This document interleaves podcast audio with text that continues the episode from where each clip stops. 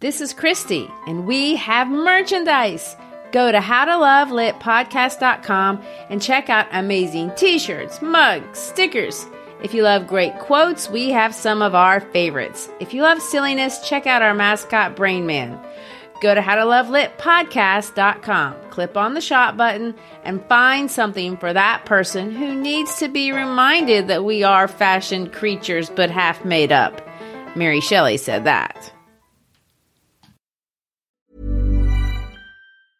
Hiring for your small business? If you're not looking for professionals on LinkedIn, you're looking in the wrong place. That's like looking for your car keys in a fish tank.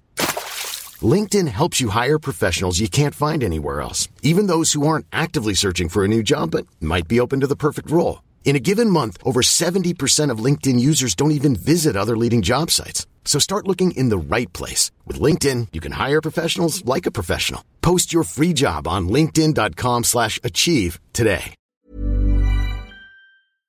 We proudly welcome artist Samantha Sherry as our sponsor on the How to Love Lit podcast. Sam is a world-class artist specializing in animal portraits. We invite you to check out her work at samanthasherry.com. Tell her Christian Gary sent you. Again, samanthasherry.com.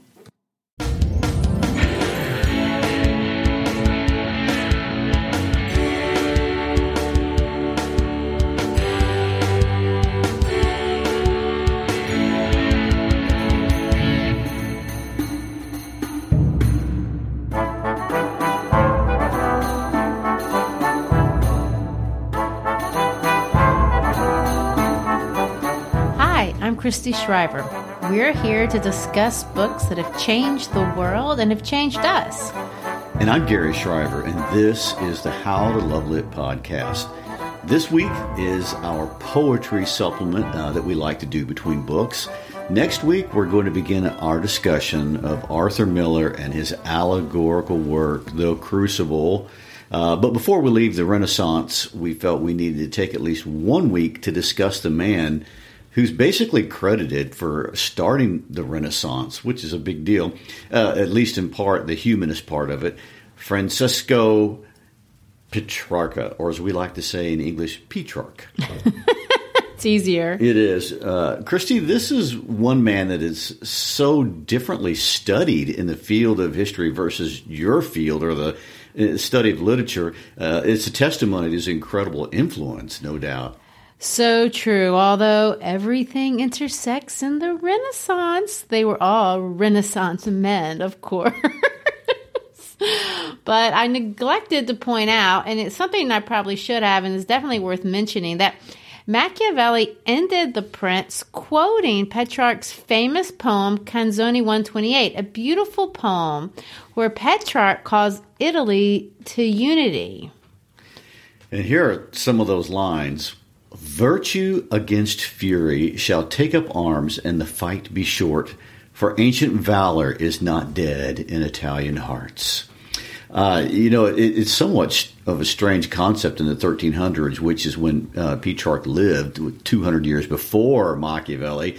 Uh, it may be even strange for the 1500s. And in Machiavelli's day, but a dream Machiavelli shared with Petrarch for their homeland, as they viewed it, uh, you know, not just as Tuscany, but as Italy, a nation. Yes, and there is so much strangeness involving Francesco Petrarch. I really don't know where to start. First of all, 700 years. That is a long time. Especially for us in the Americas, we don't even trace our history very well back that far. We kind of get lost uh, that far back. Uh, my colleague and dear friend Bill Bivens teaches AP European history, and he speaks of Petrarch and he talks about the important influence on him humanistic thought. And we talked about that a little bit when we were beginning the intro with Machiavelli. But this idea that the Italians were going to revive the works of the Greeks and the Latins, Petrarch did that. Petrarch firmly believed that believing in Jesus Christ was not at odds with ancient classical pagan thought. And through his work, he tried to make this important connection between the two ways of looking at the world. Because for the most part, during the age before him, seeing the world through religious terms was completely at odds with looking at that way and actually was considered heretical. People thought that if you were a Christian, you couldn't accept anything secular, and the ideas of the ancient thinkers were bad because they're not Christian. And even today, religion and secular thought often kind of come across as at odds against each other. Uh, but back then, the idea that you can merge those two things was a very crazy proposition. But in European history class, because I asked Mr. Bivens, uh, what would you be reading? And he would say they study Petrarch's ascent up Mount Ventoux. Uh, a lot of teachers even read the famous letter that was that Petrarch wrote when he came back down, supposedly to his confessor priest that he used to confess to, documenting the climb and what happened when he got up there and he pulled out a book by St. Augustine and read these most important words after he saw the beautiful view. And he claimed to the only reason he went up there was to see the view. Well, Christy, explain why do you say supposedly? Good question. And the word supposedly looms over everything Petrarch. Petrarch addressed the letter uh, to his confessor like it was some sort of private meditation of sorts about his trip up the mountain. But then he circulated the letter all over the place. And it was a very public piece of writing, so much so that we read it to this day. So there you go. The reason for doing that is something I want to talk about. But as far as climbing Mount Ventoux goes, Petrarch's climb up the mountain is extremely famous. Petrarch is even considered to be the informal patron saint of mountaineering. Who knew? Um, I, I, know it's a tangent, but for those of us who've never been to southern France, uh, I think it's worth mentioning that Mount Ventoux is a famous mountain in the south of France uh, that we know better today because uh, part of the Tour de France, you know, the the enormous bike ride that goes through there. Uh, geographically, it kind of stands out by itself, so you can see it from all around. Uh, it's also unique because the peak is covered in limestone, making it look like it's covered in snow all year, even though it's not. Um, it's considered one of the most grueling parts of the race, and a reason why I refuse to enter. I'm sure that's it. Today, of course, most people drive to the top, as I would. And regardless, uh, Petrarch's climb to the top is the first of thousands of pilgrimages up this famous mountain with the purpose of going up there just to see the view. Well, I'm sure that's how he intended it. Petrarch is considered to be, by the way, the first tourist. Not necessarily because he climbed Mount Ventoux, but because he's the first person to document traveling solely for pleasure. So there you go. There's a trend that caught on. mm-hmm. Yes. but most of his time really was spent doing a lot of scholarly work, primarily in Latin, much of it nobody but scholars ever reads anymore. But even though we don't read his original works, his ideas have disseminated through a lot of other writers after him. Example, Machiavelli, hmm, but many, many, many others. Connection. Another good example of how some of his ideas just kind of have taken off. Even that phrase, the Dark Ages, he coined that, and people use it all the time when they're talking about the Middle Ages. So let's go back. He's the father of tourism. yes. what else did he start? Mountaineering. Mountaineering. created the, the sonnet. Uh, we're, we're moving on. He's got a lot going on. So, uh, getting back to the Dark Ages, it's really a condescending term. I mean, uh, you know, of course, it, it, doesn't offend the people of the Middle Ages because they're obviously dead.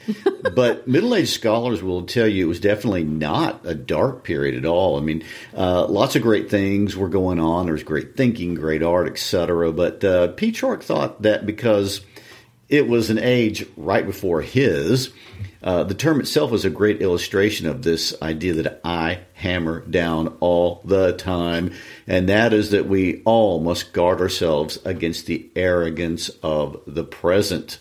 Uh, it's not just something we do only in the 21st century. Everyone of every era always thinks their understanding or their view of the world is always the most enlightened the most progressive, and it's the final say in all things, you know, moral and scientific. And um, we like to think of ourselves as superior to our immediate predecessors, and uh, we we still use the technique of renaming things as a means to assert this kind of thinking. And once again, I like to call this the arrogance of the present. So it's the something previous historians are very aware of. Is always dark. well, and as Cicero said, you know, people who won't oh. study history will always remain a child. Well, this isn't, you know, another yeah. along those lines. Well, I will say Petrarch saw himself, if not anything, but enlightened and progressive, and and he was. There's no doubt about that. He has made a name for himself, not just in history or, or philosophy, and not just mountaineering and touring. like we talked about. But you you referred to this. I think, at least for me, his most lasting living legacy is in the form of the tiny little literary convention that we call the sonnet, which is a tad ironic. And I'm not sure that he would like it, that that's the thing that most people know about him.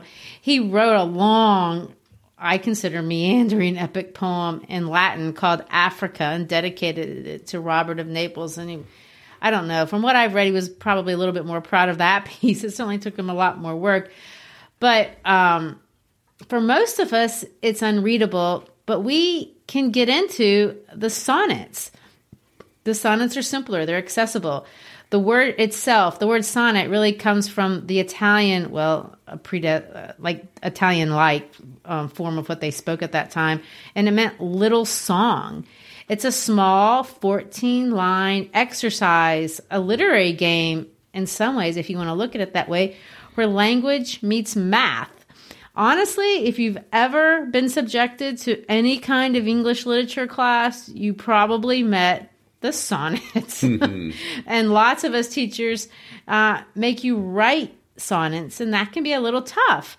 Uh, most students will prefer to read sonnets over other forms of poetry for no other reason than, you know, they're only 14 lines, so you get through it if you're not a crazy poetry person. But Gary, do you remember reading sonnets in school? Did you write one perchance? well, first of all, if I read any sonnets in school, I've blocked them from my Oh. mind permanently. And uh, I have, I didn't have any Shakespearean facility with words, so I did not write love sonnets. But I just was a goofy guy. Well, the sonnet is a form that's unfortunate. There's still time, really, uh, of kind of a literary Sudoku, if you want to think of it that way.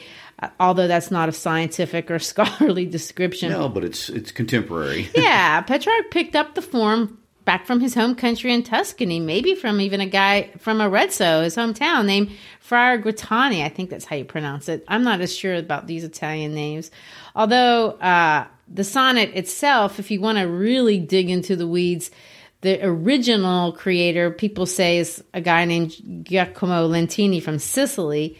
But everyone, when they think of sonnets and the origin of sonnets, don't think of Guattani, they don't think of Lentini, they think Petrarch because Petrarch made them famous. He blasted out hundreds of these things in praise of a woman named Laura. And that is what strikes me as strange about him because all this love poetry and no one knows anything about Laura. We're not even entirely sure she existed. Hmm. So you're saying the object of his love in hundreds of poems, the muse that gave birth to the poetic form of expressing true love for the last 700 years was potentially made up? That's what I'm saying. It's a mystery. He claims that he loved this mysterious woman named Laura until she died, which sadly was of a pandemic, by the way, the Black Plague. Oh, my. But according to Petrarch, she never loved him back. It was the ultimate expression of unrequited love of a lifetime. But I'll be honest, the identity of Laura is just one of the many mysteries about this man who documented his life. I'll tell you, he has documented his life better than I'm documenting the life of my children with the use of cameras and cell phones. This guy named Ernest Wilkins in his book Life of Petrarch went this far. He said that quote, "We know far more about his experiences in life than about the experiences of any human being who had lived before his time." Wow. yeah, except although that's true in a sense because he did document everything constantly, we might not know him at all. Because Hmm, ironic. I know. Petrarch's story is worth revisiting in our modern world, not just because he had an important influence on modern thought and he did all that touring and the humanistic stuff that he's famous for, but there's even a more modern reason. So I want to take a detour to explain what I mean. Uh, in 2017, the College Board asked a half a million high school juniors from all over the United States and international schools all over the world to consider a quote from the book Empire of Illusions by Chris Hedges. They were given 40 minutes to write this essay, uh, and they were going to get college credit depending on how well they wrote this. This is one of three essays that they had to write. But anyway, Chris Hedges, the Pulitzer Prize winning journalist and Presbyterian minister, he's an extremely accomplished le- lecturer. You can check out his great speeches on YouTube if you're wanting to do that. But he says this in the book, and this is what the kids were asked to write about. Here's Hedges' quote The most essential skill in political theater and a consumer culture is artifice. Political leaders who use the tools of mass propaganda to create a sense of faux intimacy with citizens no longer need to be competent, sincere, or honest. They need only to appear to have these qualities. Most of all, they need a story, a personal narrative. The reality of the narrative is irrelevant. It can be completely at odds with the facts. The consistency and emotional appeal of the story are paramount. Those who are best at deception succeed. Those who have not mastered the art of entertainment, who fail to create a narrative or do not have one fashioned for them by their handlers, are ignored. They become unreal. An image based culture communicates through narratives, pictures, and pseudo drama. Before Chris Hedges introduced this term to me, I had never heard of the word artifice in my life, although it's a concept I think Machiavelli would totally agree with. But anyway, I bring up Hedges because Petrarch, from my vantage point, is one of the first people to masterfully use artifice, this idea of creating the personal narrative, not only to become one of the most celebrated and influential men of his time. This guy was so celebrated, by the way, he was asked to be poet laureate of both France and Rome. That's a big deal. Uh, but his artifice has carried him 700 years into history into Gloria, to use a Max, Machiavelli's term. He crafted carefully a narrative about his own life that, in a lot of ways, was not his life. It was based on his life, but he revised his letters over and over again so that our memory of him is a better version than, than the reality of him. We, you can say it this way he put an Instagram filter on his life before Instagram. And just like 16 year old Charli D'Amelio with her 100 million plus impressive subscribers, he did it with no handlers, no corporate promoters, or even professional image makers like she did. True. Uh, Petrarch did it without TikTok. True, but he would have used it if he had had it. right. and because it, it took him longer. He crafted his personal narrative and revised it to make sure that it survived for posterity.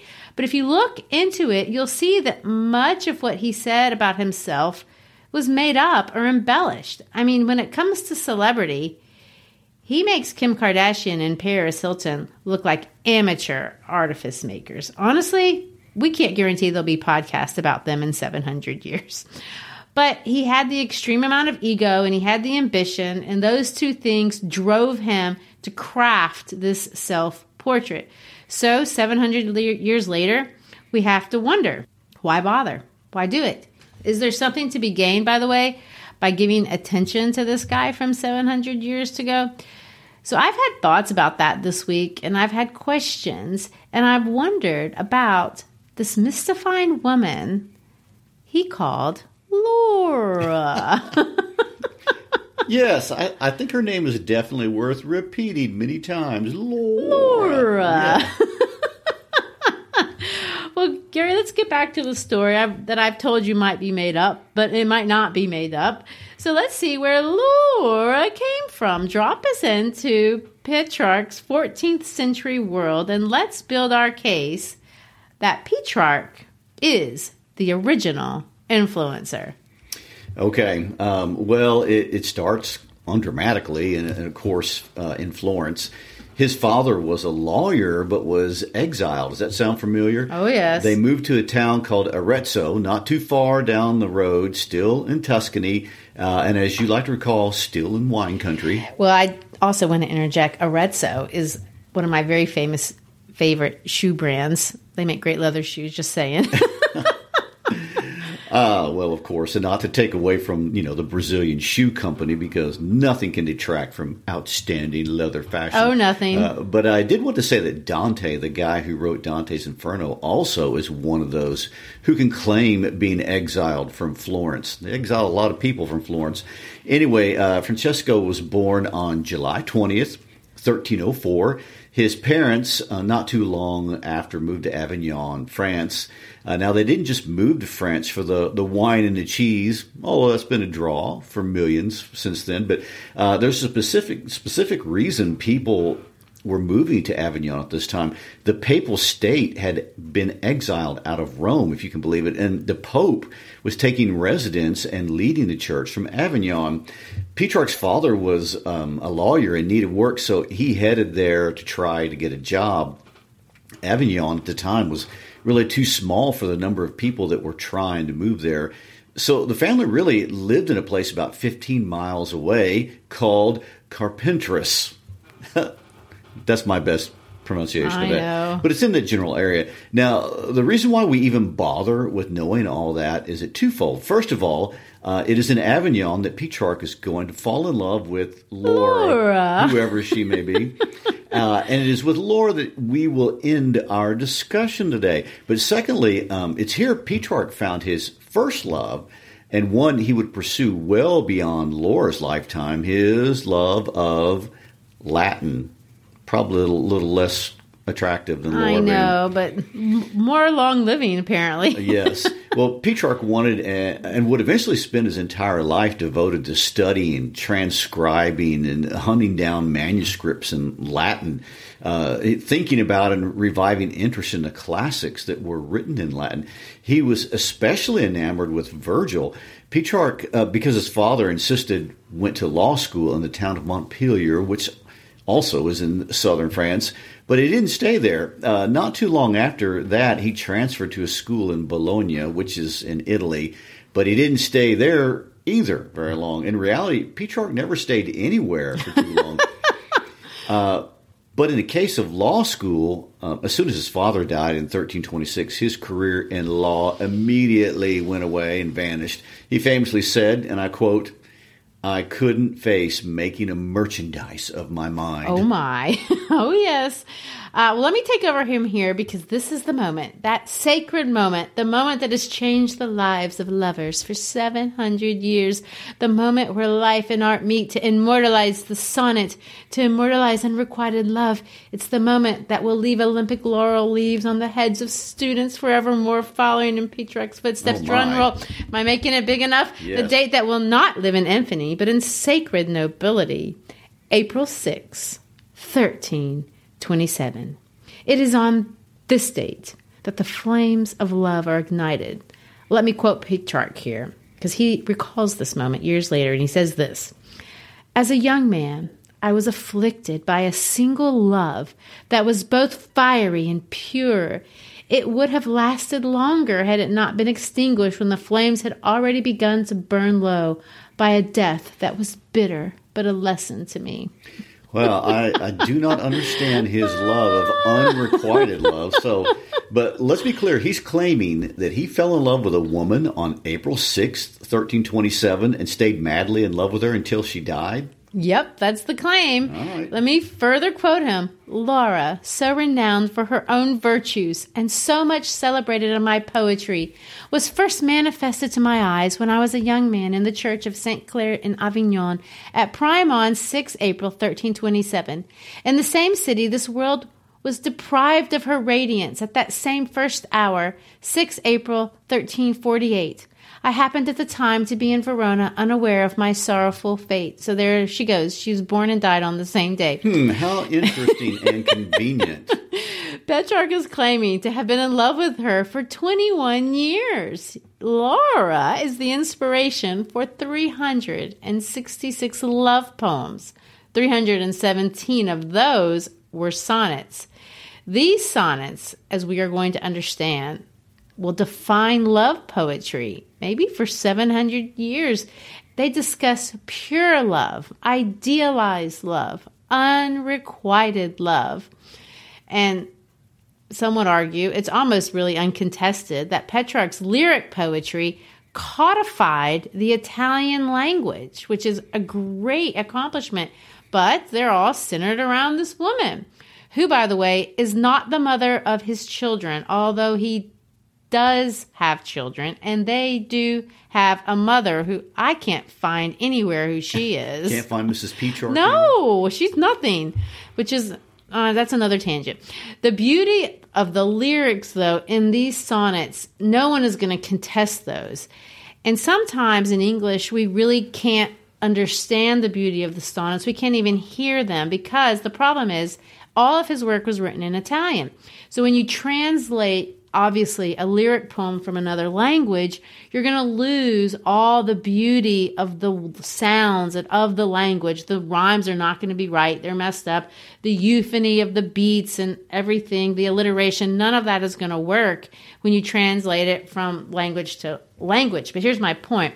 There's absolutely no question that Petrarch wrote over 300 of Italy's most beautiful poems to a woman named Laura. But it's strange.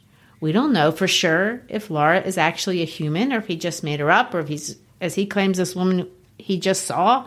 Either way, again, why do it? well, it's historically very ambiguous. I mean, in truth, we basically only have uh, Petrarch's word for her. We don't know her family name, although a French scholar in 1533 named Maurice Scève uh, made a very legitimate claim that Laura was from a little town called Vaucluse and even excavated remains from a grave that give some credence to the possibility of Laura. Well, I know. And another theory is that she's this woman named Laura de Noves, who was the wife of Count Hugues of Sade. Boccaccio, the writer of the Decameron, but a really close friend of Petrarch, he's the one that said Laura was just an allegory of the crown of bay, which is the symbol of triumph, like you see from the Olympics. Uh, that's called a laurel, which is kind of close to the word Laura. Mm-hmm. So he made that case, and I find it interesting that one of you know Petrarch's closest friends uh, would say that have that that was what how it went down because he had just won, by the way, the Laurel the year before. Huh. Well, uh, it is weird, but there's no denying uh, the strangeness of having the most self-documenting man in Western history document everything except. except the woman he's in love with, uh, that no one can find, and who is not the mother of his children. And let me say, uh, he was close to his children. His daughter Francesca and her husband were very important figures in his life, but I will say by the 1440s, historically, people have just accepted that there was a woman named Laura. Why and, not? and we have just kind of gone with it from there. So uh, there were a couple of places that were identified as possible birthplaces, and the myth has kind of taken on a life of its own. By uh, the 1600s, people uh, were saying that she was a virgin, and there were people starting to make portraits of her, and the story has just gone on from there. And in, in some sense, it really doesn't matter now if it ever did uh, if she existed, uh, it was only as a muse. They never had a real relationship. If she didn't, she was still an idea, and it's the idea of the pains and the torments that he's expressed in the sonnets that has taken off.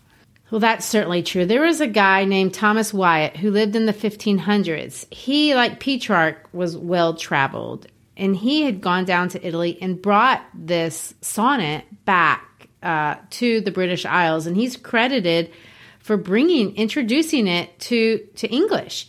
He not only translated many of Petrarch's sonnets, but he wrote a lot of his own, modeling his work after Petrarch's. But another fun fact about Wyatt is that he might have had his own Laura. exactly. Uh, if you've heard that name, you may recognize it came from a movie or two about Henry VIII because Wyatt was rumored to have had romantic connections with Anne Boleyn Oh, and dear. almost got himself killed over it, but that's another mystery for another day. Anyway, the broader point is this Petrarch had an incredibly important impact and wanted to on the way that we think in terms of science, history, and how it merges with faith. He thought deeply about the world and he wanted to convince us that he believed that God created man with a mind and it wasn't ungodly to use it in the efforts of science. We were designed to do that. Well, he he merged science and religion, and that changed so much about the world. Um, his mind was uh, logical, it was powerful, and he thought very, very deeply. And because of that, uh, he had a message to get out to the world. Uh, and yet, in order to ensure that people heard him, he found it important to create a narrative to use artifice, you know, using Chris Hedges' language. And the story of Petrarch and Laura is a part of that effort. Uh, and the love narrative of Petrarch and Laura has taken on a life of its own. There have been hundreds of paintings of the untouchable Laura, and uh, Franz Liszt, the composer, composed beautiful music. You can go listen to it, and it was inspired by Petrarch's poetry for Laura.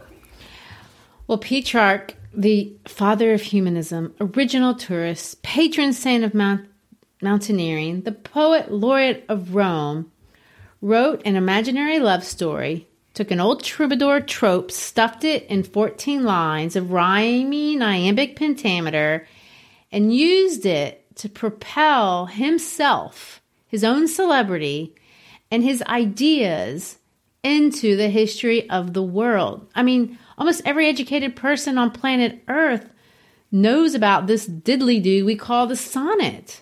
I know it sounds like I'm grandizing his legacy, but I'm truly amazed by this. So, I want to read the first Petrarchian sonnet that I ever read. Then we'll read a second one that he wrote later on. This first one is about Petrarch loving Laura and the pain of knowing that he can never have her.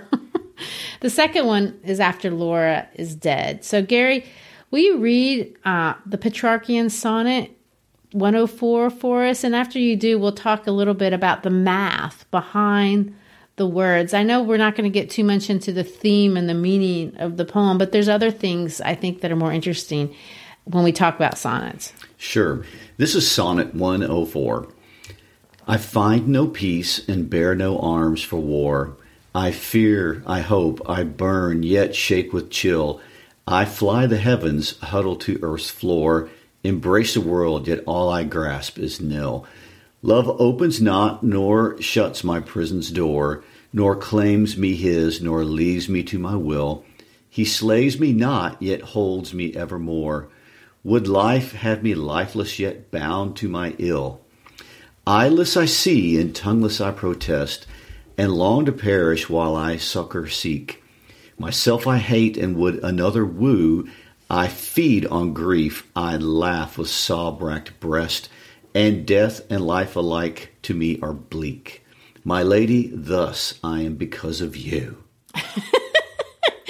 It's very passionate. The, I think the French word is blason. We've talked about that before. but uh, I love you so much you've made my life miserable. Yes. Uh, but this is the way the Petrarchian sonnets work. Like all sonnets, well, I say all sonnets, there's never all. You can do whatever you want. Uh, Mo, uh, Herman Melville won't want, wrote a long one, by the way. No one's surprised by that, with 15 lines. Oh, But if you can't get through Moby Dick, I can't imagine getting through his sonnet. well, he, his was 15 lines, but most sonnets are 14 lines, and they're divided into two parts. The Petrarchian ones are. The first part you call the octave, and the second part we call the sestet, so eight and six. And yes, I had to add that up on my fingers to make sure it, it goes it adds up to 14. So you have to have 14 lines, and if it's Petrarchian, it's divided into two parts the first part and the second part. And then you have the rhyming element, and it's in rhyme. And this is where English and Italian part ways because English isn't a very good language for rhyming. Italian words rhyme far better. So for this one, what you're going to see is at the end of the line, we're going to assign it a letter. The first line here ends with the word war. So we're going to give the word war, we're going to call that A. The second line doesn't rhyme with war.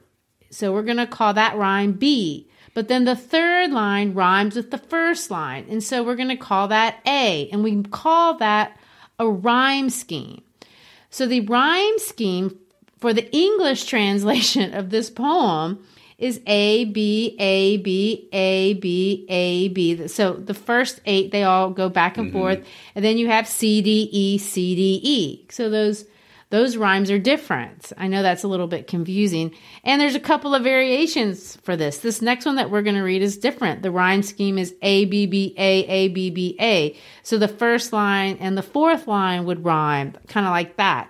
But the end is different too. C, D, C, C, D, C. Uh, so you can see that the rules are kind of strict, but then you can break them too. It's one of those things. The main thing that you want to see, and I never see anybody writing a Petrarchian sonnet that doesn't do this is there's a shift in meaning between the first eight lines and the second six, and they call this the volta. That means the turn in Italian. And it's a turn of thought, the turn of argument. There's a rhetorical shift. The poem is making a position, and then it's going to dramatically change in the emotions or the thoughts that the poet is trying to express. So you can think of it this way the first part, eight lines, asks a question, and maybe the second part will give the answer. So, want to read the second one? Yes. Oh, lovely little bird, I watch you fly, and grieving for the past, I hear you sing. I see the night and a winter hastening. I see the day and happy summer die. If you could hear my heart in answer cry, its pain to your sad tune you'd swiftly wing. Into my bosom comfort you would bring, and we would weep together, you and I. Right, those are your that's your first eight. A B B A A B B A. Now we have the volta, the shift. Tis no equality of woe I fear. Perhaps she lives whom you bewail from me. Have greedy death and heaven snatched my dear, but the dark autumn evening hour sets free the memory of many a banished year, so that let us talk of the past then tenderly. And then we have C D C D C D. so A B B A A B B A C D C D C D, and and the second one. Did I make your head spin? Yes. so much math. But it, what it really uh, portrays is the fact that it's a disciplined style of writing. Right. In both cases, and this is what makes Petrarchian sonnets different from the Shakespearean ones later on, they're going to follow this kind of pa- pattern, eight and six. Now, that's just the rhyming part. um, but wait, there's more? There's more. So you have the rhyme that you have to to pay attention to. But now you have to have to consider the beat of the words. So we don't think of this very much in the language that we're speaking because we don't really hear it. But words have accents. Some have stronger, some syllables have stronger accents than others. So poets are sensitive to the beat of the language. And what you're going to hear in these sonnets is called iambic pentameter. And we've talked about this when we read Ozymandias and other a couple other poems. We even talked about it when we were doing Romeo and Julie, Romeo and Juliet. The beat of the language is designed to stand out. So I don't speak Italian. I know I'd love to, but I do speak Portuguese, which is a Romance language. And in the Romance languages, the beats you're more aware of them. In Portuguese, we have accent marks that tells you what accents are supposed to be stronger than others. In English, we don't. So often we don't hear it. But let me illustrate by speaking in Portuguese. And I think when I speak in a different language, you'll hear the beat of the language more than just thinking about the words. Quando eu ensino essa ideia na minha aula de, uh, na escola, eu sempre falo em português, porque os alunos nunca entendem o que estou falando, então eles podem ouvir com mais clareza os acentos que tem nas palavras. Now, could you hear the melody, the ba para para para para when I did that, Gary? um, I'm going to say no. well, uh, the sounds, not the words, not the meanings, but it's the sounds that beat the rhythm that we're that makes it pretty. That's why a lot of times we think, "Ooh, another language sounds prettier than my language" because we can hear that beat in another language than we can. And this is why we study poetry because you're showing that poetry is really a discipline. Right. It is a discipline because here iamb is the name of the unit. It's when you have an unaccented with an accent. And then you have five of them. So that's the penta. Da-dun, da-dun, da-dun, da-dun, da-dun. If I say it really exaggerated, you might can hear it. I find no peace and bear no arms for war. Every other word has an accent. So you have to be careful when you're constructing the line that you don't say a word where the strong accent falls in the wrong place. You have to place this, that's why I say it's Sudoku. You have to place the strong beats in specific places.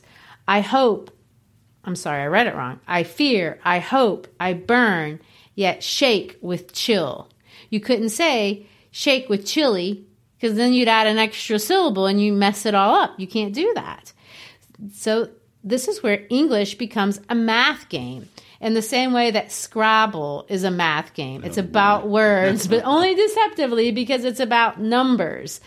Sonnets are strictly constructed to conform to specific rules, and it's the confinement of the form that make it a challenge, maybe a fun challenge to try to write them. How do you say something so meaningful, rhyming every other line in a specific way and beating out to where every other syllable has a specific beat. It's definitely not impossible. Anybody can do it, but you can't do it easily.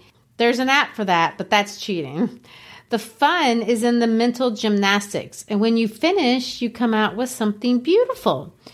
Uh, one year, when I was teaching sonnet to my kids, they were grumbling and saying, You're making us write a sonnet. You should do it. And so I just did. Uh, and the other day, when I was um, looking for, through my files of sonnets to do this podcast, I found my Petrarchian sonnet that I wrote. It's on our webpage if you want to see it, but I wrote it about my lost love for the stork Gary. Are you interested? Well, of course I'm interested. How could I, as your husband, not be interested in any love of yours? And I'm sorry to say I didn't know you had feelings for a stork. Oh, yes. It's a thing that really happened. Well, uh, before we get to that fine ending, uh, we do need to circle back to Petrarch, and, and, I want to kind of go back to our discussion uh, about Mount Ventoux, because, like you were saying about the sonnet, Petrarch's influence on the way we think is so embedded into our culture that we don't often see it. Uh, by linking pagan learning into the classics and Christianity, he links the issue um, of the relationship to that to the importance of the intellect with the will of knowing compared to loving. Uh, this is played out in so many in our Western ways of thinking. He discusses issues of morality with issues of pursuing truth and wisdom and love. And his genius really uh, left him isolated in many ways. In fact, he advocated for a scholar to actually live in solitude uh, and yet I can tell it really disturbs you that so much of what he said about himself wasn't really technically true. Well, what I know because when I think of him, that's what stands out. It kind of does disturb me. Why rewrite your letters that you wrote over and over again? Why create a romantic fantasy for a woman that may or may not have existed and you didn't really know her if she did? Why climb a mountain and then write about it afterwards in a way that people will likely to challenge the credibility if you even did it. Um, yes, and I think the term you used was artifice. He created a narrative. But here's where I say it's possible to look at Petrarch differently than we would look at modern day influencers like a, a Jake Paul or any number of YouTubers that are influencers for fame's sake. First of all, the idea of making metaphors out of life experiences is something artists do all the time. And uh, both in the case of Mount Ventoux as well as in the case of Laura, that's what he's done.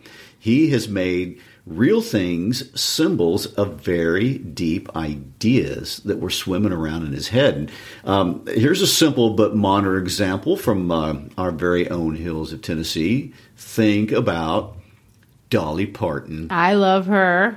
A lot of people do. Uh, you know, the songs that she writes are about her life in part, but not all. I mean, like uh, take the song "I Will Always Love You." She wrote that. I would like to point that out. Not Whitney Houston, who made it famous later on, but uh, anyway, she wrote it about a platonic relationship with her business partner.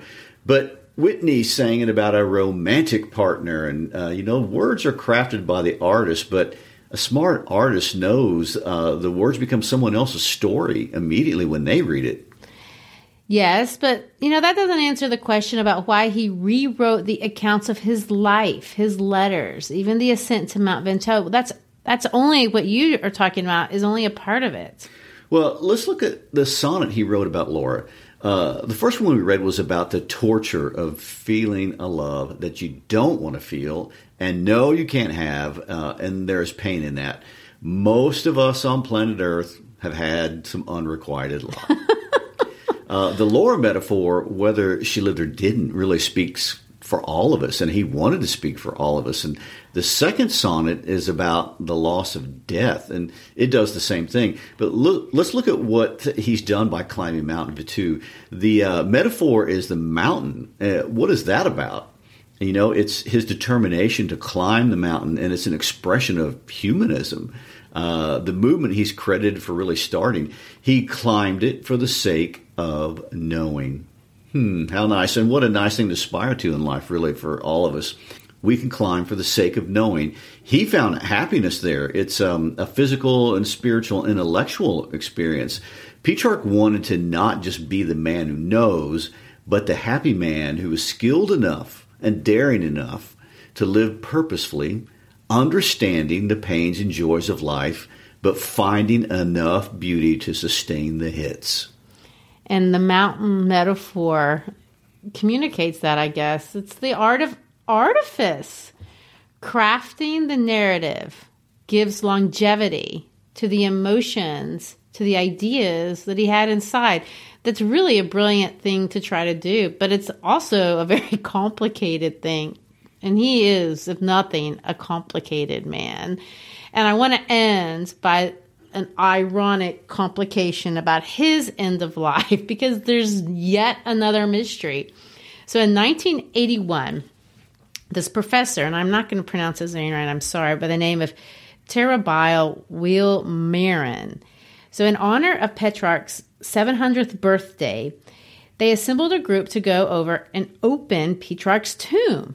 The idea was to excavate his body so that through modern technology we could recreate what he actually looked like. But here's the crazy part when they dug up the body, it was definitely his body, but his head had been decapitated and there was a different head in the grave. Sounds like a Poe story, Edgar Allan. I know. And what's even stranger, the head that they found is of a woman. Hmm. Any thoughts on that? It's not possible that Petrarch could have possibly created that piece of artifice. Obviously, they weren't anticipating DNA testing at that point. Hmm. Uh, well, Anyway, you never know. Uh, maybe it was Laura. you could never know. Maybe so. But anyway, I guess that'll end it for today and it ends our discussion of the Renaissance. Indeed, it does. We'll be moving on thanks for being with us. Um, we'd like to ask you to uh, text an episode to a friend, to check us out on our How to Love Lit podcast page, to check us out on Facebook and on Instagram. Become our friend. Keep up with what's going on. And we also love hearing from you all. Until next time. Peace out.